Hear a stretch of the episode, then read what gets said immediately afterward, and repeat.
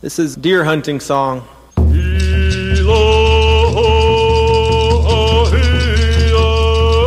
Snowath, Tuesdays 1 to 2 p.m. A program celebrating First Nations languages and cultural topics, including history, poetry, music, and spirituality. Snowath broadcasting on Vancouver Co-op Radio from the unceded Coast Salish territory every Tuesday from 1 to 2 p.m. and syndicated on UBC CITR 101.9 FM Wednesdays 4 to 5 p.m.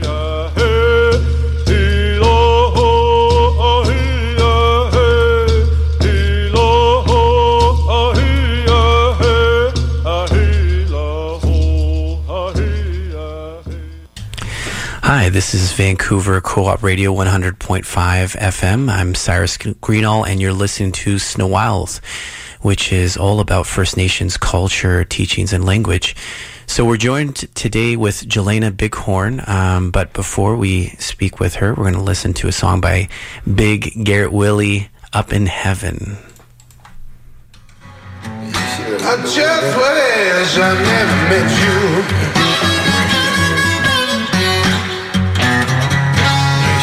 Reflection. Keep trying to call me. Little girl, you know I never pick up the phone. No. Look yourself in Keep trying to call me. Little girl, you know I never pick up the phone.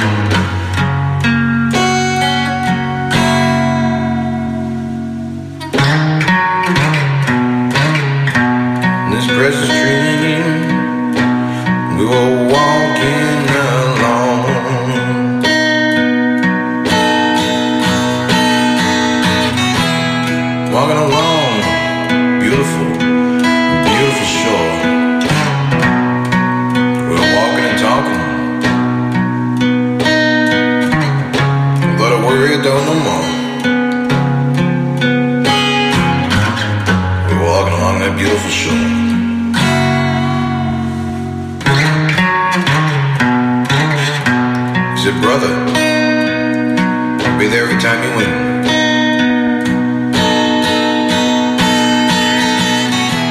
And brother, I'll be there every time you try. And every time you fall, I'll be there to pick you up. Yes, every time you fall, I want you to get right back up.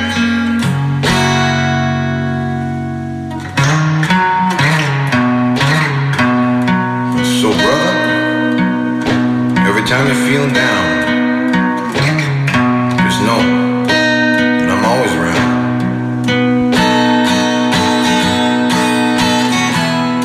I'm right up here in heaven. So don't forget about me. I'm doing just fine.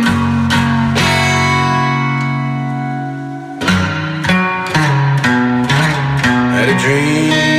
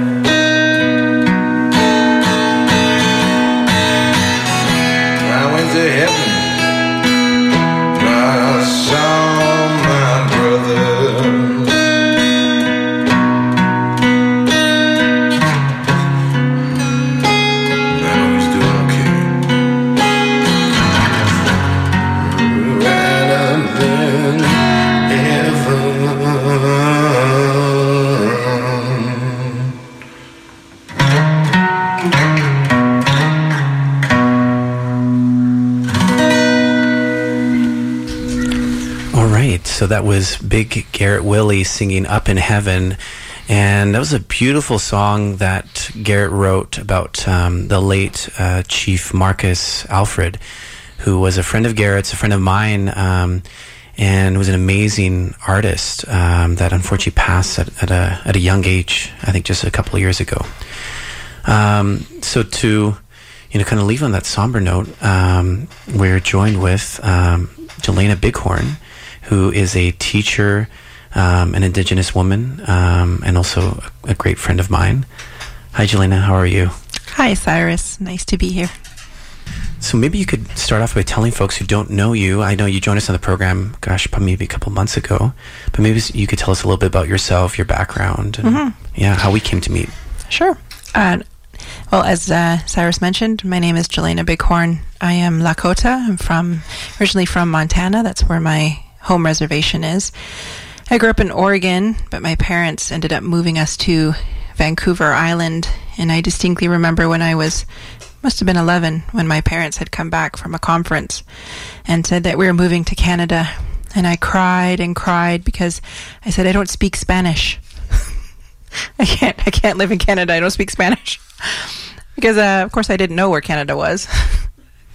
the U.S. Uh, education system is severely lacking. I had no idea there was a country north of Oregon, and so I ended up moving to the to the island, and had the had the privilege of spending time with the Cowichan people there, and and, and really starting to. understand what it meant to be Lakota. I think having grown up in the culture when you're you're not confronted with other, you just tend to accept that this is the norm. So it was actually very helpful to be in that territory and to meet um, that w- wonderful tribe and to learn that, that there are different customs and ways of of connecting to the Creator, but then also seeing the similarities. So I ended up staying in uh, British Columbia, eventually going to UBC, where I met my husband, and uh, who was also a member of the Baha'i faith, which I am.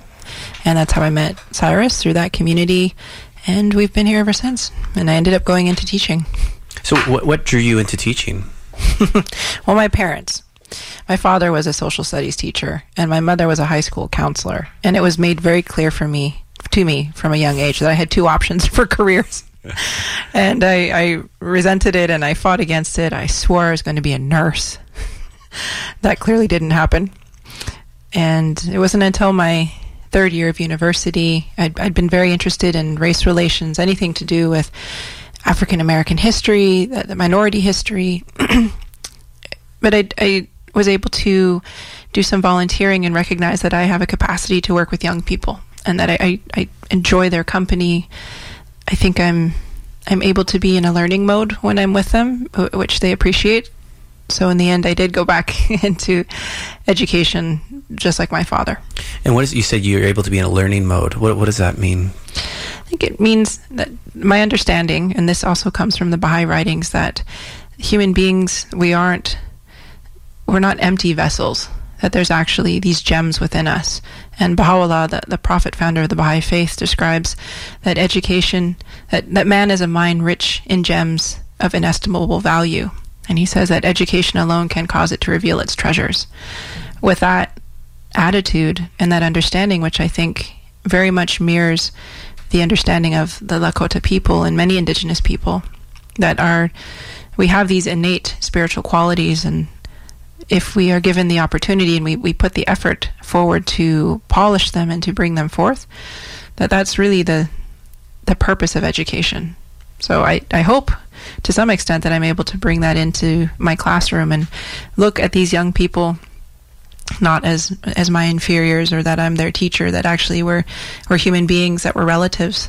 And mm-hmm. I try to extend that that understanding to them that they're my my nieces and nephews and my concern for them is very sincere, and it's the greatest desire that I have for them is that they achieve this capacity that they have within them that many of them I don't think recognize that they have.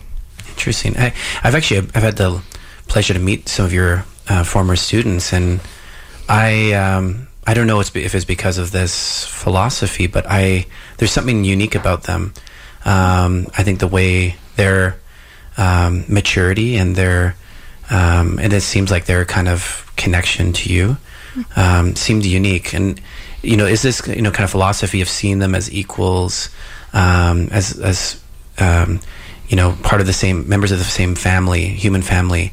Does that um, is that you know really received well by you know others in the school, or is it something that's welcomed? Hmm. By the students, definitely. Mm. And I think it depends on which course I'm teaching. I, I, teach English and social studies. Right now, I have four classes of First Nations 12, BC First Nations 12, which is a, a history course of the Indigenous people of this area.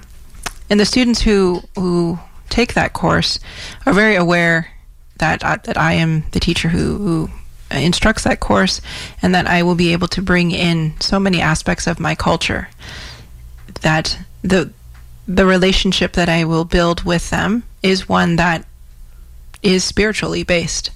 So it's it's a great I'm so grateful that that I'm allowed to in that space really teach the way that I was taught by my grandparents and by the elders in, in my community.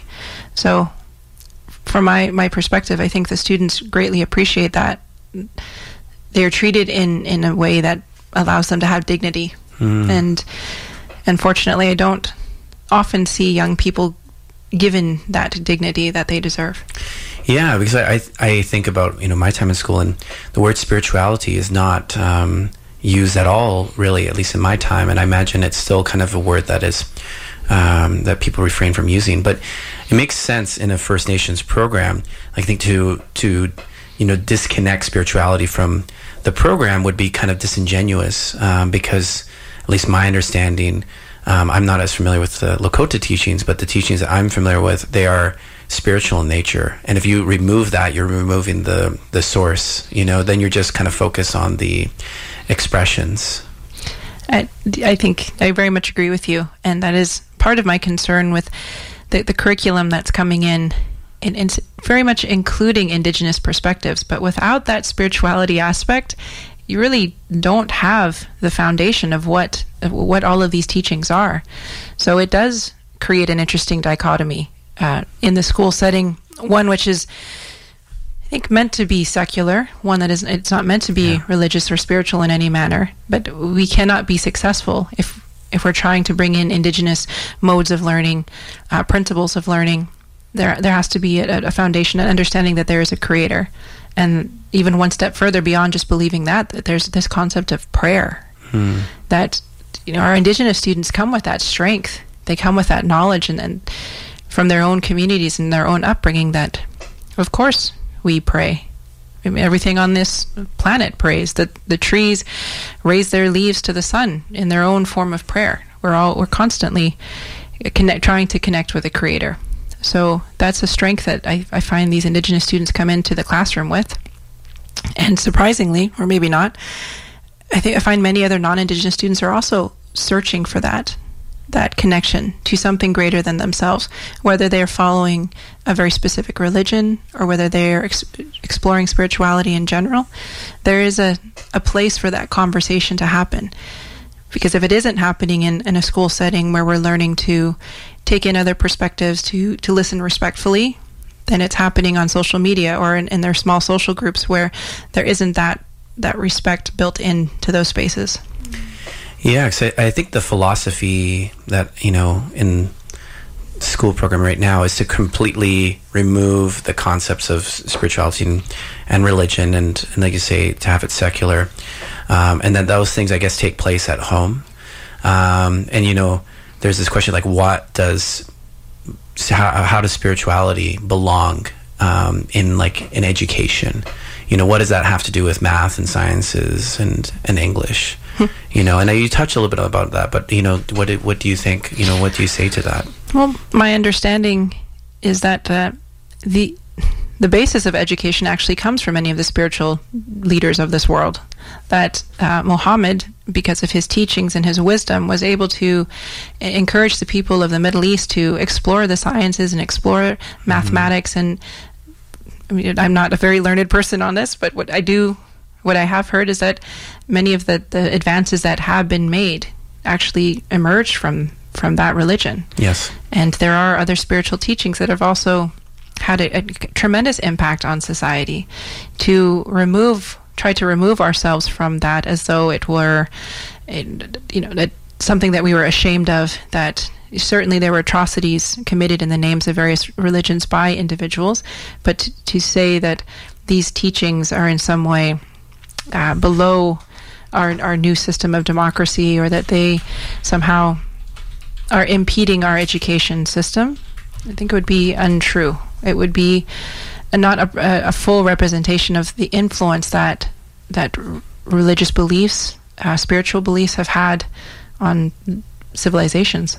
Yeah, this is a very good point, and you're you're absolutely right. Um, you know, in in every faith, I, I, I believe, but I, I'm more familiar with uh, Christianity and Islam, they have brought about um, myriad of um, scientific innovations.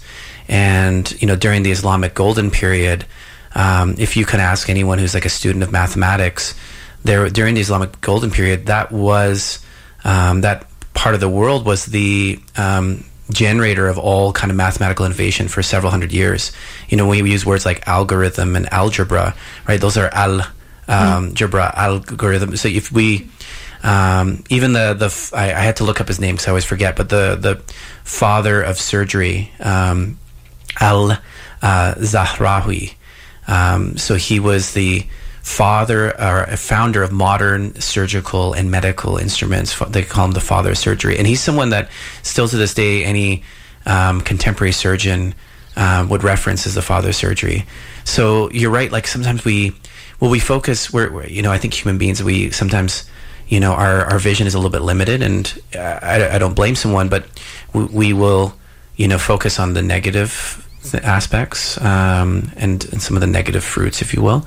But there's these, you know, really beautiful, um, you know, uh, fruits that have been yielded fr- from these mm. faiths, and same with Christianity in terms of science. A lot of science um, was developed through the church um, during its golden period. I've spent quite a quite a bit of time pondering this question. What is it that where is this fear coming from? And I think that really is what what it boils down to is there's a fear of the foreign, there's a fear of the other, and this is it takes many different manifestations, different forms, whether it's a fear of another religion, fear of another ethnic background. I mean, I experienced fear just parking my car on Columbia hmm. and wondering, is my car going to be safe? And then realizing, no, why why do I have this mentality? These are my brothers and sisters that For- are around me. For those who don't know, we're on the in, right in the heart of the downtown east side, um, and uh, you know, and the community here is, you know, this is a community that is is suffering a lot with addictions.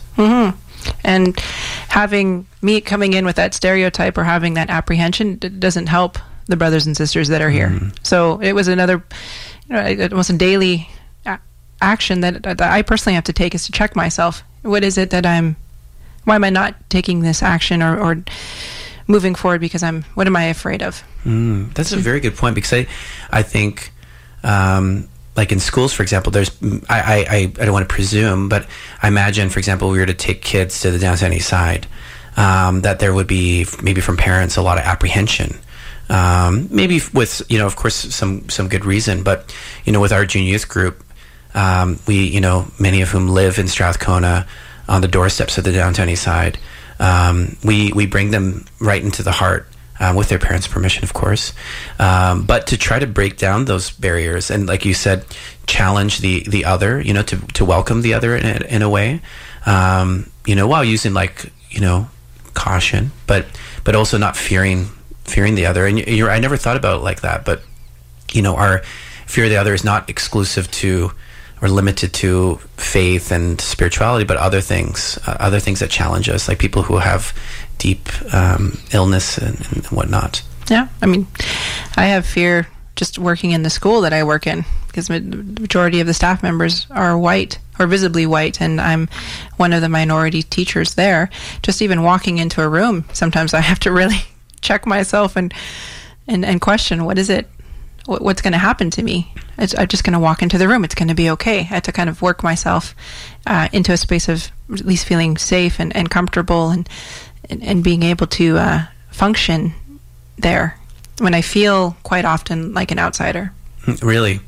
And do you think it's improved, um, you know, since you began teaching? Oh, definitely.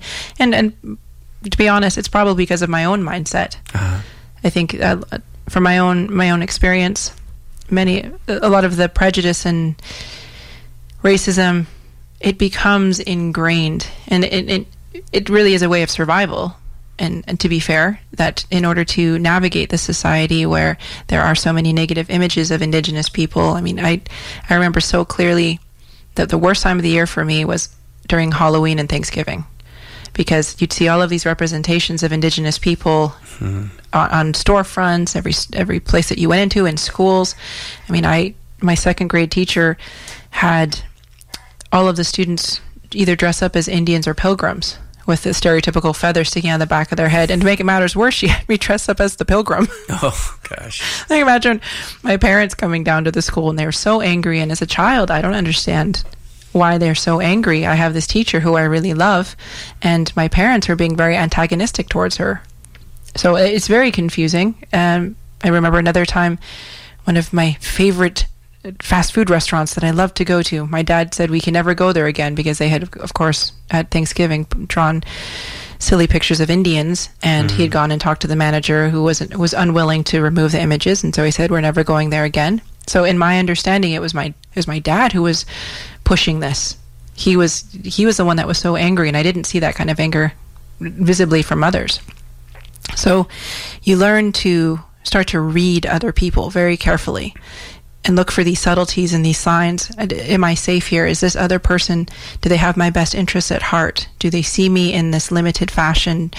Uh, do they actually care who I am beyond uh, my skin color? Or my, my last name in my case as well. Bighorn is a pretty strong indication of my background. So I know I come into the school setting with that apprehension that I will I'll be the outsider, that I won't be as welcome, that you know, going to the powwow or going to a potlatch over the weekend isn't the gardening activities that my other colleagues are doing on the weekend. And, mm-hmm. and it will be awkward to be able to, to explain what those ceremonies are. So I think there's a mixture of both that, that the wider community is, is letting go of their fear and putting themselves in a vulnerable position. And I also have to do that as well. Yeah. And I think it requires some, you know, reflection. Like, you know, this is something that is really, um, a, a, deep issue in our culture in, in, North America right now, and not limited to Indigenous peoples, but also, you know, in African American and all different types of cultures who are, you know, speaking out. And I think there's a there is a real, um, I guess I don't know if the right word is a dialogue, but there is a, a tension maybe around you know this kind of balance of like sensitivity and and also um, respect for others. And you know, I think some f- f- people on the other side um, may say, you know, this is oh, we're, are we being too sensitive? Are we taking this too far in our criticism of the, you know, use of imagery and I mean, I'm just something that comes to mind, for example, is like the the Washington Redskins and and their logo, and you know, people talk, oh, this is you know, this is part of the history of the team, and this is a, you know, it's a, you know, important football brand, and um, it's not it's not offensive, and they'll cite statistics saying that like a lot of indigenous people do not find it offensive. So it's it's it's a difficult conversation, but how do you, you know, how do you approach that? Like, where do you think like is there where is the line, if you will, um, in how we depict different races and cultures in, you know, in our popular culture in all different parts of um, our lives, mm-hmm. you know, where like, and I think this is where we're struggling. I think the line's moving in the sense that we are I think, reorienting ourselves in terms of what's appropriate. But I don't think anyone knows where that line is. And I don't know, what do you think? How do you approach that? Mm. I had the the privilege of, of listening to an elder describe the basic principle in, in our culture was it's it's all about relationships the relationships between one another and the unity in the community and she described how for our people living on the prairies you're living in sometimes blizzard conditions, and all you have separating you from those elements is a is a very thin layer of skin, of buffalo skin. Mm-hmm. How is it possible that you are able to survive in such harsh conditions? You can only do that when you have a community around you, mm-hmm. because you can't you can't do every job. You can't be the scout. You can't uh, also be the hunter and the gatherer and caring for the children and the story keeper. You can't do every single job. And so everyone has a place in that teepee if you send someone out, you, someone you don't like, they're going to die. And if you choose to leave because you can't get along with the others, then you die. And they in turn will lose your your resources and your your capacity, and they will also suffer because of it. We all have to be in the teepee together. And having heard that elder describe this in such simple terms, but actually it's quite profound. For me, that this journey of understanding trying to understand the current race relations situation that we have in this in this country, in this on this continent, in this world, I'm starting to realize how important the very fundamental level that relationship is. So at the the first question I'll ask myself is how having sh- shaken someone's hand wh- is what I'm saying or what I'm about to do is that going to hurt them? Because I don't want to hurt my brothers and sisters. If I really look at all of humanity as my relative, then I would want to do what is in the very best interest of others, even if that means sacrificing something that is important to me. And I wonder if that could be introduced into this dialogue instead of focusing so much on, on demanding rights. Put the emphasis on what is it that you're willing to give up for others, mm-hmm. and making that uh, th- that process of reflection more more prominent because there's only so much change I think that can happen on, I mean on a, on a surface level without change having to happen internally. So sometimes that that change is harder to affect.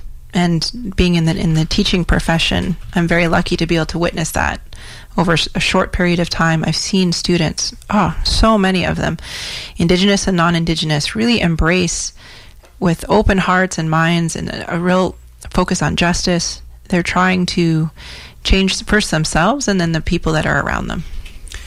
Yeah, I think that's something that is really amazing. Seeing young people, you know, I, I after the the shooting that was in Florida, um, and there was the um, I think it was in D.C. the the large event, and seeing so many like um, like junior youth, like even 11, 10 year olds speak out, and I thought I'm like I don't know if I've ever seen this before. I think during the the the Vietnam War era, there was a real movement of youth, but I don't think they're even that young. I could be mistaken. It's not my time, but um, I was amazed at how young these people are, how eloquently they spoke, and um, and they spoke with a moral authority. You know, I think that was really um, inspiring, and I I think that that gives me a lot of hope. Um, you know, I think, and and I really appreciate what you're saying about this question. That this, in terms of this line and these sensitivities, this is really a question about how do we achieve unity.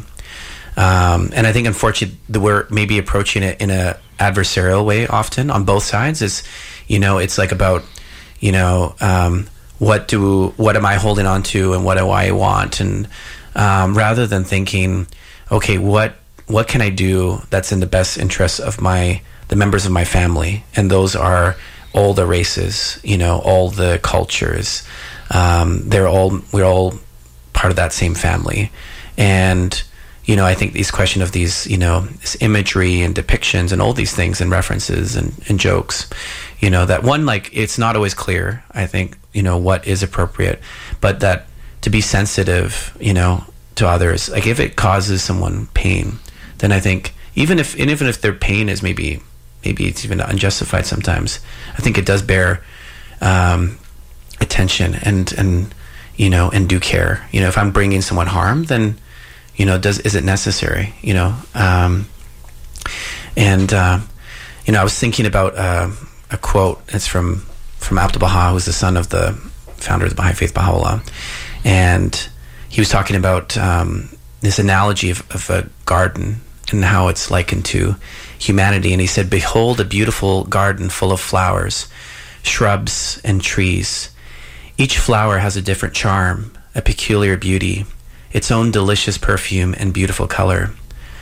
The trees, too, how varied are they in size, in growth, in foliage, and what different fruits they bear. Yet all these flowers, shrubs, and trees spring from the same, the self same earth. The same sun shines upon them, and the same clouds give them rain. And then he says, So it is with humanity. It is made up of many races, and its peoples are of different color white, black, yellow, brown, and red. But they all come from the same God and are all servants to him. This diversity among the children of men has unhappily not the same effect as it has among the vegetable creation, where their spirit is more harmonious.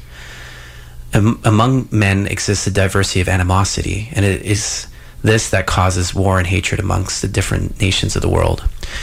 Um, and then it kind of continues and it talks about that, that Baha'u'llah has drawn the circle of unity. He has made a design for the uniting of all the peoples and for the gathering of them all under the shelter of the tent of universal unity. And, you know, I just think about this again. If we approach these questions, I think with that spirit of this tent of unity, you know, and looking at each other as, as flowers of one garden, um, you know, as, as trees in the same orchard, you know, how does that affect, you know, how we look at one another? How do we speak to one another? Hmm. Um, and it may seem, I don't know, silly to some, but I think it's true. I, I, I, I think it, that those kind of, that thinking has affected me. Um, hmm. and it seems to, you know, affected you in your, in your class. Yeah, very much so. I re- remember hearing an elder speak about reconciliation and uh, one thing he said really struck me. He described how this vision that we have of reconciliation, you know, this, this mutual respect and understanding and, and compassion, if our vision is to have that, then we actually have to live it now. I can't say, okay, some years down the line, decades from now, we're going to have this great vision. But in the meantime, I'm going to say everything that's on my mind and call out every person for their racist behavior and be very aggressive and antagonistic towards them in in the name of something that's good. I'm trying to, uh, you know, highlight how systematic racism still exists. I'm going to do that now, but somewhere down the road, we'll have unity. He said, no, you, if you, you want to have that vision, you actually have to live it now in your own life. And that really gave me an, an opportunity just to look back on some of the, the things that I have done in that name of justice, wanting to be just, and then recognizing that I, I, I caused another person hurt by purposely calling them out in a way that caused them to be feel humiliated, um, which caused them to be embarrassed or ashamed, when instead I could have had a private conversation, you know, or you know, maybe had a relationship with them first of some kind before taking that next step to, to admonish them or you know, to criticize them. Even that has a has a pretty negative tone to it.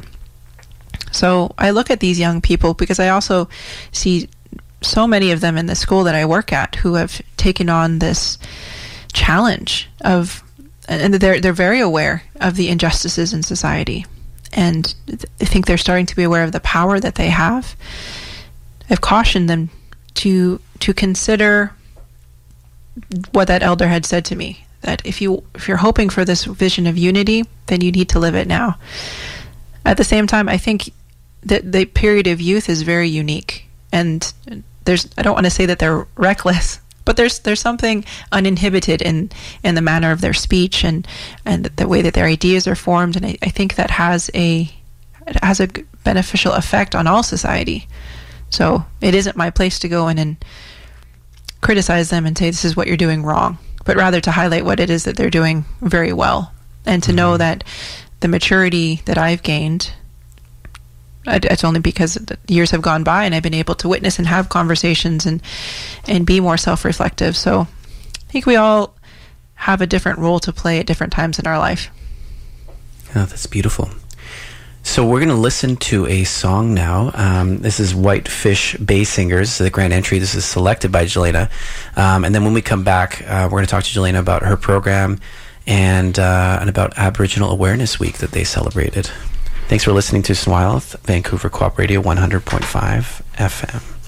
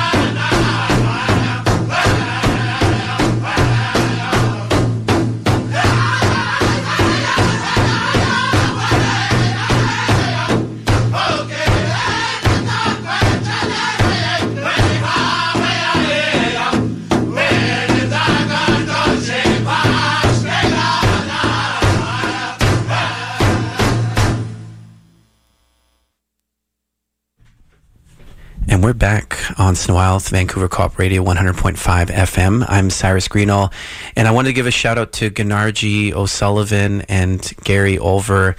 Um, you know, Gary, um, I don't want to go into too much detail, but um, suffered kind of from an incident, and um, and they're taking some time off. So I wanted to send my love and my prayers to them, and uh, and we miss them, and uh, looking forward to seeing them back um, on the show soon, hopefully next week. But we're here with um, Jelena Bighorn, and uh, we were just, gosh, talking about everything. Um, and, uh, you know, her Lakota um, teachings and culture, how it's influenced her, her story of becoming a teacher. And, um, you know, now we wanted to talk about the program that you're doing um, at the schools and Aboriginal Awareness Week and all those exciting things. Mm-hmm. Well, recently at the, the school that I work at, we just finished Aboriginal Awareness Week or Indigenous Awareness Week, as it's as it's being called now. And so a number of, of teachers, administrators collaborated to put this program together. And it's, I believe it's the third or fourth year that it's been running. Uh, so much so that the students at the school very much expect it to happen and it's become part of the school culture. So it's a week, an opportunity for uh, teachers to have different workshop presenters come into their classrooms on a variety of different topics, uh, teaching different art forms, dance forms, etc. We'll also start with grade assemblies. So every student in the school will attend the assemblies and receive the same information. And this year, the, the theme was stand up and, and listen or, or listen and stand up. the other way around. Uh, we were able to invite kind of a famous actor, Eric Schweig. He Eric was Schweig. in Last of the Mohicans. Oh, he was the movie. really hot guy. it was quite quite funny because I had just finished watching that film with my students in First Nations 12 and I had them write some essays about uh, how stereotypes were either reinforced in the film or they were challenged. Mm. And they had them write one of their paragraphs had to, on, on, how the stereotypes are challenged. The topic was how Uncas was so hot. I said, you know, there's a stereo, there's a stereotype that Indigenous people are not that good looking, but look at him. Yeah, I'm looking at a picture, man. Yeah, look, nice hair. Yeah, man, no, I know. Dreamy. So I was, I was pretty excited when he came in for the assemblies, and all my students were eagerly looking at my face to see how I would react. Anyways, uh, so he, he was able to come in and really spoke from the heart, and I was unaware that he did so much work on the downtown east side. He's very very much an advocate for the, the homeless brothers and sisters and people suffering from addictions. And we also had a number of students from my class speak in front of their peers, which is incredibly intimidating. I mean, most of the, the audience was between three or you know, 400 kids. Wow. So for them to be able to speak about their how the course had changed them, the majority of them coming from non-indigenous backgrounds, uh, it was really beautiful to see these mostly young white students speak with such sincerity that they had you know, come in maybe with one assumption about what the course would be like, but they had they didn't realize that they'd have to do so much self reflection mm. and really put themselves in a vulnerable place and, and start to question family values, what they had been taught. But then because we we had emphasized this message of unity throughout the course, they're able to, to kind of reconcile that our families aren't perfect, that that many that we many of the stereotypes and prejudices that we have were passed down to us but that doesn't mean we can't love our families, right? And and understand that the next generation, of course, will will see improvement. So to hear them just speak so sincerely, and and, and one girl in particular said, you know, I've experienced humiliation too. I've experienced you know shame and degradation, and I've been embarrassed, but never because of my race. And I think for her that that was very profound that she could mm. see yes, as human beings, we all suffer the same you know range of emotions and, and afflictions, but she had not experienced them because of her skin color, whereas indigenous people do. And f- for her at that young, you know, age of 16 to have that insight and that awareness, I think it was really profound and it, it really had an effect on the students in, in, the audience who I think are also struggling with their role um, in particular white students, what is my role in this in this new world where I'm becoming more aware of uh, some atrocities that people of you know, similar looking to me that have, that have committed in the past. Clearly, I'm not a part of that group, but where where do I fit into this? So it was great to have those young people really speak from the heart and offer some guidance. That sounds beautiful. Um, you know, do you do you know like so? There, you said majority of the students that are in the program are non-indigenous. Um, and and do you know like do you do you talk to them about like what motivated them to take that program? Right, because it's an elective, I, I assume. Um, so what? Yeah, what brought them there in the first place? It sounds like for many of them, they had seen students the year before speaking at the Indigenous Awareness Week Oh. assemblies, and they they did not. They were just so a- a- amazed by seeing their fellow classmates speak so eloquently and such passion, and I I was unaware that students don't speak in front of each other at the assemblies, and so mm. it was quite an, an outstanding event for these younger students to see. So when the, the ki- time came for them to pick their senior level social studies course, that's the course that they opted for. Wow, and um, you know, it, it, I imagine to to do all this, like to have this assembly and have all the students attend, that requires, you know, a lot of uh, administrative support and so on. So how has that gone? We have been incredibly lucky uh, in the relationships that we've built with the administrators at the school, and, and it's hard work. It's it's really becoming friends and and caring for one another, learning about each other's lives, and then doing the difficult work of uh, deciding what's the next course of action.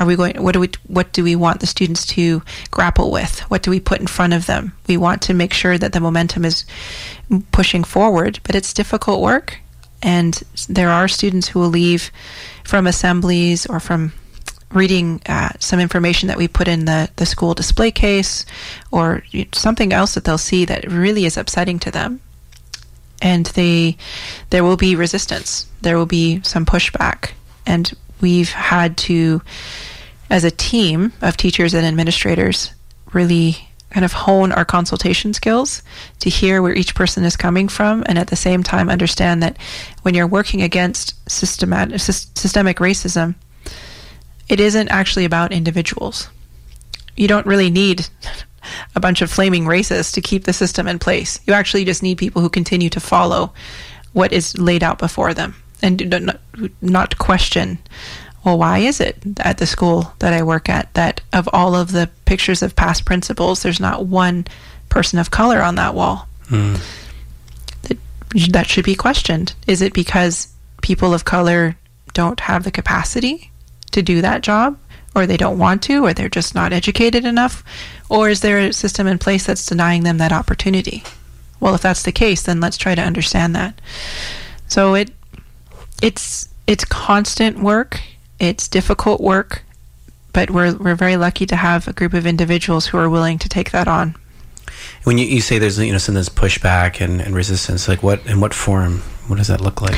It's it's very subtle sometimes. It is it's in comments that students will write. Uh, we had a survey that we had given out to the students just to get some feedback on what it is they know about Indigenous people, what is their perceptions of Indigenous people. And we took the questions from a national survey that had been developed by the Truth and Reconciliation Commission. So it oh. wasn't just our own, you know, I'm wondering this Sure.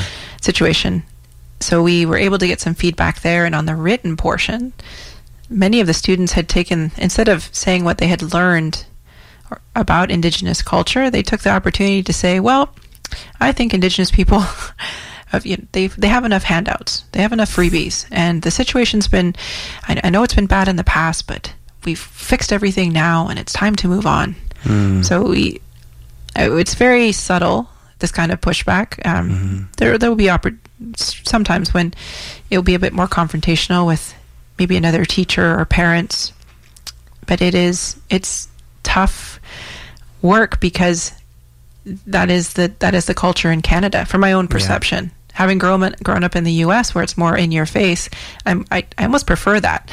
Yeah, and that's true. I, I often remark about that. That um, you know the difference in, in Canada, U.S. that in U.S. prejudice is more overt, and you know sometimes that's better because you can actually directly address it here you know since childhood i remember seeing um, so much prejudice towards indigenous peoples but it was often subverted and and you know and hidden and is behind closed doors you know? Yep.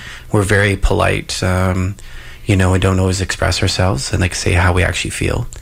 And then they come out in these kind of surveys. And of course when a, a teenager is expressing those opinions saying that oh there's they you know uh, native people get handouts and they should move on etc those are coming from their parents of course. They don't have enough experience or uh, likely. Um, I, I, I suspect in often case that that opinion has been formed through their parents and it's a common i remember growing up in, in west vancouver and in Vancouver, um, in you know affluent communities and um, communities that were somewhat detached from um, indigenous communities. That that was a very common, or, and it still is a very common opinion. Um, and it's it, it's interesting. I think it's something that that the U.S. is dealing with as well, not just with indigenous peoples, but also with uh, African American people. And you know, slavery was a long time ago. You know, move on that kind of thing. But I realized, like, you know, when you spend time, you know, I asked someone, like, before they formed that opinion, you know, go to a potlatch, um, you know, go up to Alert Bay or go nearby at Squamish Nation go to a potlatch and speak to people and really listen listen to them with your heart and then see if you can kind of form that same opinion because I think you would you would maybe reconsider that this is a far more deep problem um, and their grandparents that still alive who attended residential school and to um, you know suggest that that that's enough time to get over something that's so endemic you know taking kids forcibly out of their homes um, indoctrinating them with um, you know forcing them to not speak their language. Um, not to mention those that lived on the reserves um, the, the prejudices that they they faced. But to imply that that can be kind of solved in like a you know in a generation is is really silly I think and and short sighted um, but um, you know it's good that to ask those questions you know at least like you said to bring these things to light. And it's through that dialogue that conversation that our understanding our our reading of reality is is developed. And the way that i talk about racism or my understanding of systemic racism it's different than it was 5 years ago. It was different a week ago because i am continually engaging in this in this dialogue and trying to learn from other perspectives. And i'm sure next week it'll be somehow altered again. So it isn't a, a static state of being. And I think that's the hard part in education that, that openness, knowing that at the end of a discussion, there probably won't be an answer.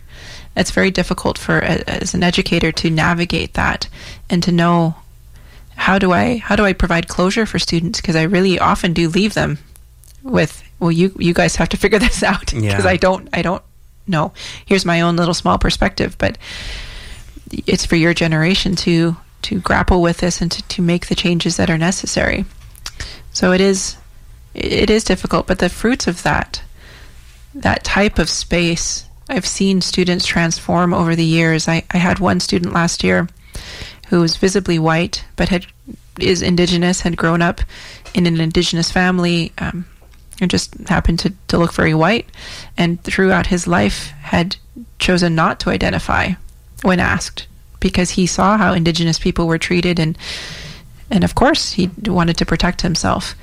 And it was only through the course of the year um, that I was teaching him in an English course and having encouraged him to really uh, accept his heritage and to to rather than submit to this system he, he should work and fight against it.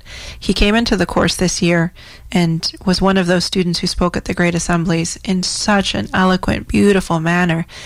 He spoke to the ninth graders, which is a very hard group to get to pay attention. They're they're a tough crowd. he he spoke to them not uh, not in a place of I'm better than you and I know these things. He was very honest and said probably when I was your age I I wasn't able to take this information in either, and maybe you won't. Maybe it's something that will come on later. But he said, I used to sit there and try to hide, and now I've come to a place in my life where I want to tell people when I meet them that I'm Indigenous. I want to identify with this heritage. And he just spoke so honestly and so powerfully. to see that transformation in a young person and to know that that progress isn't isn't one that's going to regress. He's only going to continue from there. It makes all of this the difficulties and the challenges at work. It makes all of it very much worth it. That's beautiful. I mean, I think about how, how many years have you been have you been doing this program? Mm, about nine. Nine years. Yeah. I mean, ju- just that story alone, I feel like makes the whole um, the whole program worth it. I can't imagine how many. There's probably countless stories like that. Um, but um, you know, it's um, it's so beautiful. I mean, it could have a profound effect over someone's lifetime. Yeah. You know. There was a, a a student that I had. Well, I didn't have him, but it was after actually one of these great assemblies that he. I'd noticed he'd been uh, talking and not listening to the, the presentations, and he wasn't a student of mine. But I called him out after the assemblies, and he was just so insolent and disrespectful. And I really hadn't come across a young person like this before, so I called him to the side and really really laid into him like I've never laid into another human being before because my concern was he doesn't know how to give respect because no one has ever respected him. Hmm. And what what kind of a life is that to go through and never know what it's like to have people listen to you or or to think that what you have to say is important. So I really presented that to him and said Group to get to pay attention. They're they're a tough crowd. he he spoke to them not uh, not in a place of I'm better than you and I know these things. He was very honest and said probably when I was your age I I wasn't able to take this information in either and maybe you won't. Maybe it's something that will come on later, but he said I used to sit there and try to hide and now I've come to a place in my life where I want to tell people when I meet them that I'm indigenous. I want to identify with this heritage. And he just spoke so honestly and so powerfully to see that transformation in a young person and to know that that progress isn't isn't one that's going to regress. He's only going to continue from there. It makes all of this the difficulties and the challenges at work. It makes all of it very much worth it. That's beautiful. I mean, I think about how, how many years have you been have you been doing this program? Mm, about nine. Nine years. I mean, just that story alone, I feel like makes the whole um, the whole program worth it. I can't imagine how many. There's probably countless stories like that. Um, but um, you know, it's um, it's so beautiful. I mean, it could have a profound effect over someone's lifetime. Yeah. You know. there was a, a a student that I had. Well, I didn't have him, but it was after actually one of these great assemblies that he. I'd noticed he'd been uh, talking and not listening to the, the presentations, and he wasn't a student of mine. But I called him out after the assemblies, and he was just so insolent and disrespectful. And I really hadn't come across a young person like this before, so I called him to the side and really really laid into him like I've never laid into another human being before because my concern was he doesn't know how to give respect because no one has ever respected him. Hmm. And what what kind of a life is that to go through and never know what it's like to have people listen to you or or to think that what you have to say is important. So I really presented that to him and said I think this is why you you weren't listening at the assembly and I th- he almost started crying. I think because that it hit a truth that he he recognized I want to have respect from my fellow students and from others, and I don't have that. How do I get that? So I left last year feeling quite poorly about having this interaction with a student that I'd ne- I didn't even know his name, and it just had left it at that. So I was very surprised in September to see him sitting in my classroom Wow. having opted to take the course, knowing that I teach it. So we've never really had a conversation about what it is that drove him to, to, to come into the course, but he's one of those students who is just taking in the information with such sincerity and such a desire to to learn and the classroom setting is one because we have this this understanding of relationships and spirituality, our connection to each other as human beings, he feels, I think, probably for the first time, that other people really value his opinion and value his his life, his his presence in the room. So it's mm, on so many different levels that that space is one where you can see growth of all kinds in all different students. Well, thank you for sharing. Um, so we're going to listen to um, a clip, and we're going to kind of just switch topics a bit. Um, I um, had the pleasure of attending a, a feast um, hosted by the Everson family in Comox, and they're part of the Kwakwaka'wakw Nation, um, which is a nation that is from the mid Vancouver Island all the way up to um, Alert Bay north of Vancouver Island and and Kingcome Inlet and so on. It's a beautiful territory and place that's dear to my heart. Um, so listen to a clip from Chief Randy Cook, who shared at this potlatch, and just um, just a bit of a taste uh, of you know kind of one chief's perspective and how we're all united and fit together as you know um, in their nation, but all nations. Um, and uh, and Jelena, of course, has a connection with that community, and we'll talk about that after we, we have a listen to to Randy. Through all the different time, we all started, you know, different to me when we started our families on and on. We're connected to our land, but it's a carbon copy, really, of who we are as Montegila, who the Pagils are. When you look at the same names and the Namimas and everything, it's all the same. That's how closely connected we are. And it's so nice when we get back to knowing our origin our stories and everything, because then we talk about our ancestors. Montegila, who was there, he is our ancestor too. You know, he's our ancestor of, uh, of the Montegila. So as we all move forward, we start talking about how important these ancestors mean to us. It starts to show how our culture unfolded and all the different Namima spread and all the different tribes and villages and intermarriages and why we have the dances we have and all the different things that were obtained. But the number one thing that I found through everything that I have read are the virtues of kindness, love, unity, all togetherness. And everything that we have today is all about unity and coming together and being one, raising each other up, feeding each other, housing each other. Pasa, we give, we share, all of it. And, you know, we've gone through so much in our culture. We've had it taken away from us. You know, so many of our people have suffered with residential schools. Some of our people suffer today. And we talk about healing and moving forward and what that means. And it's this today, right now, is what's healing. Bringing us together and sharing, sharing in our culture, sharing who we are. And I just want to say thank you to you guys for continually doing this. Because my brother Andy, I know you love research, and I like sharing notes with you, and we go back and forth. Because it's exciting when we get to that level because we're like, whoa, look how close we're related thousands of years ago. You know, we're not doing anything new. We're just doing what we're meant to do. And it's just a reminder, when you guys do this and you pull everybody together, you're reminding us again of who we are and how closely related we are. We're related in many ways. I don't have to go into how closely related we are. But uh, I just want to say thank you. It really means a lot to me. I really love all of you guys. Your whole family, you guys are really precious to me. And I'm always there to support you. You can always count on me to be there. And now I have the luxury of uh, having Carver in my studio, so I get to harass him now. he doesn't have a choice. I'm like, don't screw it up. yeah. But anyway, Gilakas'la. So that was uh, Chief Randy Cook speaking at the Everson family um, feast or, or potlatch.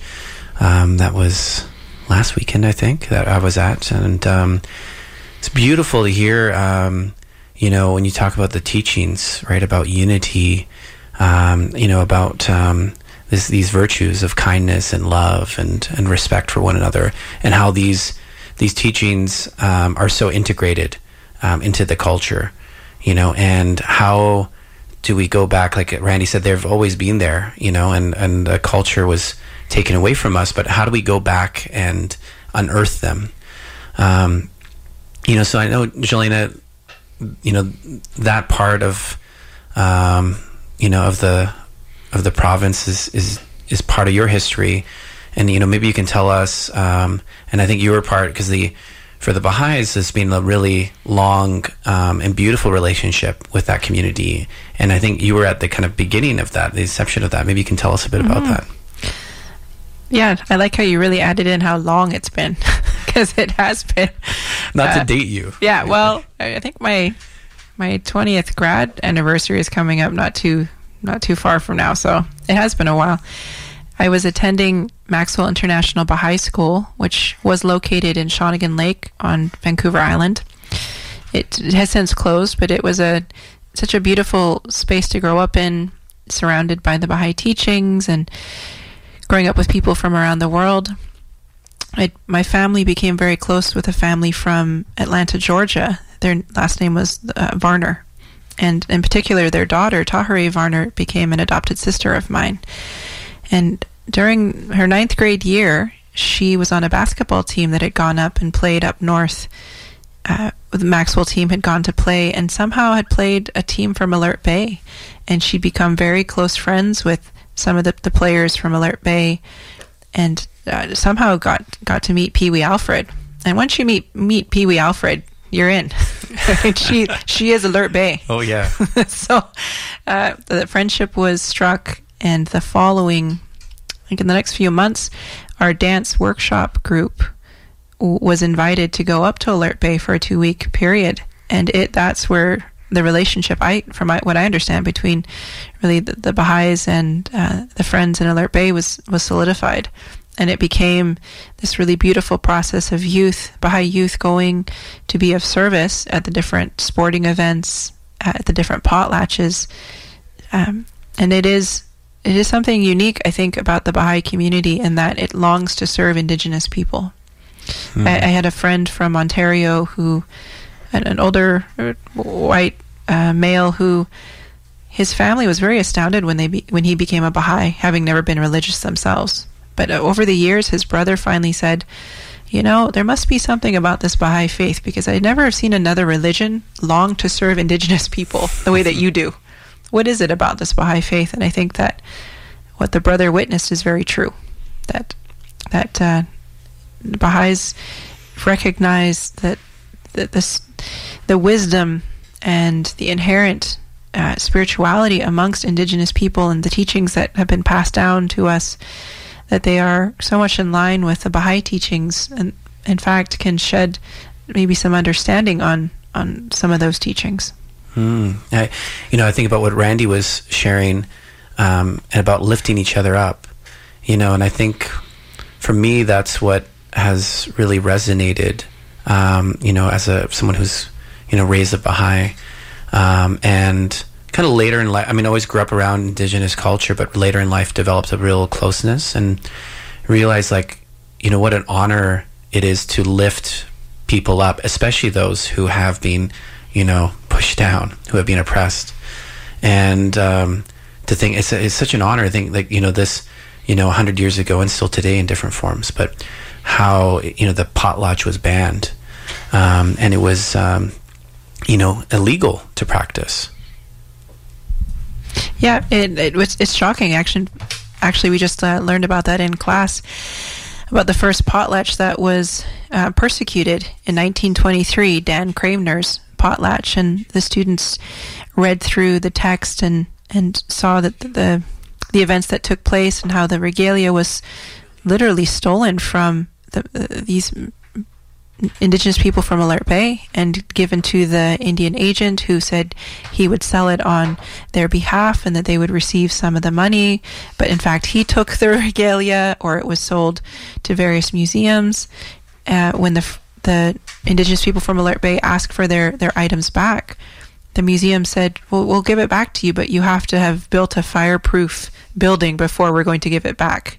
As if they have a right to to request anything. yeah to dictate the terms No, I, I mean, and even I mean, this whole process of of keeping things in museums. I mean, there was an indigenous group who one of their totems totem poles had been taken to Sweden, and by one of the museums and had requested it back, and but the the Swedish museum had said. But you're going to let it, you're not going to preserve it properly. You're going to let it rot. and they said, that's what it's supposed to do. yeah They're not supposed to preserve these things for yes all time. They haven't. They have a natural cycle. mm. So, it, it even on, on that level, it was it was helpful for the students to see we have these different ideologies. There's just this belief that there's a natural cycle in life, and you have to let things go and be detached. And it, it's through this discussion that we start to understand that we do have, have different principles. So, yeah, Well, that's a beautiful segue um, talking about uh, poles. Um, we have a a carver um, who's on the line, a friend, uh, also a member of the Baha'i community, um, Bear. Bear, I don't even know your last name. Actually, I can't even properly introduce you. Can you hear us? Yes, I can. Bear, how are you? Good. I don't know if you know. So I'm joined here um, with Jelena Bighorn. I don't know if you know Jelena. If you guys have met before. I know Deloria. Oh, that's her mom. Oh, cool. awesome. So, Bear, can you you know um, uh, can you tell us a little bit about your background, and then we'll talk about the the pole that you're going to be working on. Um, and I know you, you like you told me you're not you're still kind of learning a little bit about that story, but maybe you tell us about your story first. Okay, I could probably use a bit of my language and. Oh, uh, I would love that. Please. Okay, I'll just do a brief introduction. Uh, Hasa wakinahin chalasan of wasenage y sunemo haja calcium tana esquero Juan Quentin Squalo and Titsawato Ozim Australia Haja calcium tana mahai was all my elevations. Mm, thank you. Yeah, my name is Bear Sam. I'm from my late father was Dr. Samuel Sam, who he he received the Order of Canada for his work with um, as a drug and alcohol counselor and saved a lot of lives from addictions. My late mother was Julia Fraser from Nanaimo, so I have a lot of relatives, and um, I guess I was groomed as a child to be a canoe builder, paddle maker, carver by my father. We have a huge family. And uh, yeah, I just after I graduated high school, I went to look for a mentor and found a mentor in Charles Elliott, and he taught me how to carve, and then eventually ended up in Germany doing a totem pole over there which I dedicated to my late mother, Julie Fraser, and I spent most of my life as a caregiver to my father, Dr. Samuel Sam. Mm. And he taught me everything there is to know about the Coast Salish people, the traditions, the protocols, the legacy of being Coast Salish, the names, name places. So eventually I went back to school to the University of Victoria. Got my BA, uh, working towards a master's and hopefully a PhD somewhere down the road, so that I could teach at the University of Victoria and um, kind of bring something to the table about the Coast Salish people. Mm. Because I think there's a lot, a lot has to be heard about Coast Salish, and not not only the Coast Salish, but First Nations in general. Mm. And I went to, I've been going to Harper Mountain every year for the, uh, the Baha'i Gatherings of Nations, and I ran into some people, and they brought up Dorothy's name, which I heard of several times. She's a very powerful spiritual leader, um, teacher, educator, you know, pretty much all of the above. so I don't think there wasn't much he couldn't do as a kind of like a pioneer, a leader, a, a uh, matriarch. So when I was asked and approached to do to re kind of refurbish, restore the totem, I I was honored. I didn't say no. I just kept talking to people from the mainland. I'm actually talking to one of my bosses right now on a computer and talking to you. but I'm so excited to go over for the picnic. I'm leaving this Thursday to Vancouver to uh, join in on the festivities for a picnic and then discuss the restoration of the Dorothy Francis totem pole. So, you know, it's been a long journey, my friend. Mm. That's a beautiful journey. Uh, and it, it, you know, being on the red road and then becoming a Baha'i is just, you know, my life has changed with so much blessings, you know, and working with the kids, working with JY and junior youth, and I'm just trying to give back what has been given to me by you know Creator, and I've I've been learning a lot from you know I I moved into Victoria and I live in in the city now, and so I'm with a, a new cluster, but I've been I've I've been learning a lot. I'm still doing the artwork. I'm uh, painting on canvas. So I've been pretty busy pretty much every night of the week since I moved into Victoria. Wow, that's amazing. Good for you. Yeah, it's been it's been a long road, but a good road. So, I, like I say, I'm just honored to to do this job. Mm. when I when I come back, I have to do another uh, restoration of a totem pole. It was actually one of the ones I did for the Lawona Tribal School. I did that one for the for the kids at the tribal school, and it was a hands-on learning process process for the kids. So I actually taught them how to carve, and and with the revitalization of language coming back, you know, all the students they never spoke any English; they spoke Sun Joplin the whole time Mm. they were there. So it was very, very impressive. You know, just thinking about um, Dorothy Francis and, and Jelena, did you did you ever meet uh, Dorothy Francis? You I don't know- think I ever had the chance. No. I- I'm sure your parents knew her. Yep. Um, and uh, and she also received. Uh, it's I, I that's a, a cool connection because she also received an Order of Canada, I believe. Yeah, she did. Um, and she was, for those who don't know, um, I she I guess helped um, create the first Friendship Center, um, which was in Yeah. Ed- Edmonton. Was it? Or am I right? Or somewhere in that area? Um, that that model, of course, which now exists across Canada, um, and which is a big part of our uh, Vancouver culture for Indigenous peoples. Yeah, when I I read about that, I thought, you know, if it wasn't for her, you know, a lot of our there's such a diverse group of First Nations all across Canada, and now they have a place to gather, a place to go. You know, they have so many activities going at uh, at all of the friendship centers all across Canada. And I, I actually that's where I go to work with the junior youth here in Victoria. Oh, it's at the Friendship Center. Then. Yeah. I was there just last week. I'm working with JY and kind of helping out. I'm not an animator as of yet, but I'm working towards it. That's beautiful. And um, so to tell folks um, who are interested um, in attending, so there's a uh, for Mother's Day. So this is this is intended to be an annual event. Um, this is the second year running, and I'm so sad because I'm missing it again for um, this year. But there's a uh, so Mother's Day picnic um, at the um, uh, at the uh, Dorothy. I think it's called M- Park. Um, the uh, for Dor. I don't know if it's at, actually at that spot. No, I'm I'm mistaken. I think so. It's at Queens Park in New Westminster. Queen's Park. Yeah, sorry, that's where the pole is because there's also a park that's named after her. I think in I want to say in Port Moody or something. But sorry, so this is a different location. So the I think it's Port Coquitlam. yeah, Port Coquitlam, yes, that's right. Um, so Sunday at 1 p.m.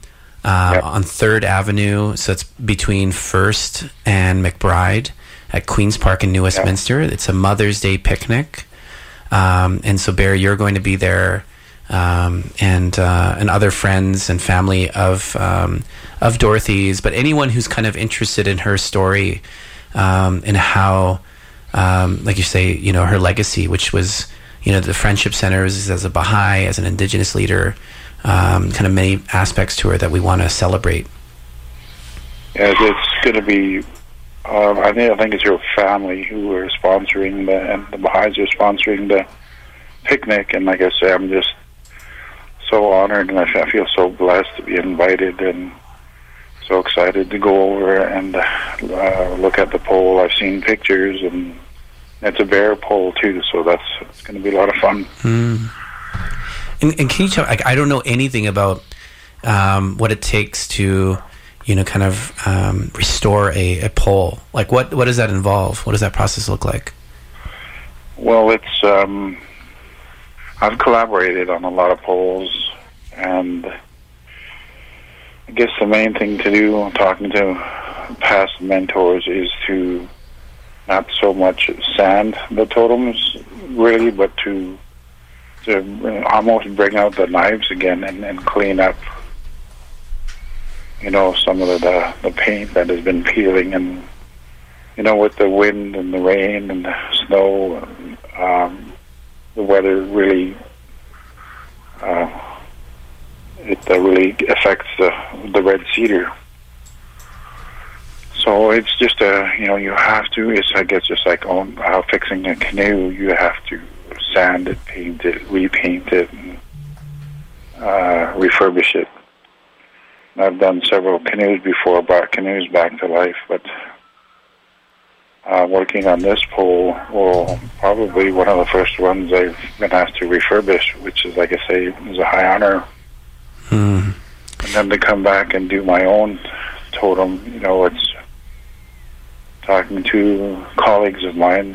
Uh, they said the same thing that there's, you know, these totem poles last for so long. There's not too much uh, call for rest- for uh, restoring or refurbishing because they're just like a canoe, they're built for, you know, they're built for life. You know, some of the canoes we have are 75, 100 years old, and they're still in the water. Wow. I know. I know you have a canoe that you're working on that needs to be patched up. Yeah, I'm working on a uh, travel journey canoe. When I got the log, it was 60 feet long, and the chief of the Songhees band had asked me to build it for him. Was was my cousin, the late uh, chief Robert Sam, had hired me, to, and my late father was with me too. So we, my father was my teacher, my mentor. From the age of five, he started to groom me to build build canoes, and so to I've built a few travel journey canoes now, and several race canoes. But race the race canoes are there are not many canoes in the races uh, these days because the travel journeys has uh, kind of taken over um, for for the racing canoes. But my father had uh, taught me to build these uh, 50 foot race canoes, there, which are only half inch thick all the way through. Wow. 50 feet long, half inch thick. That's, man. Strictly for speed. yeah. Man, it must require amazing precision to carve. Oh, it's it's totally different carving a travel journey canoe because the last one I built it was like three inches thick on the bottom and two inches thick on the sides on the gunnels. So they're built for the ocean and to you know take the waves Uh-huh. things like that. Interesting. Okay, I see. This is things that I would have never thought of. I would just, you know, that all canoes are the same. I had no idea there's different types of like durability versus speed. It makes sense.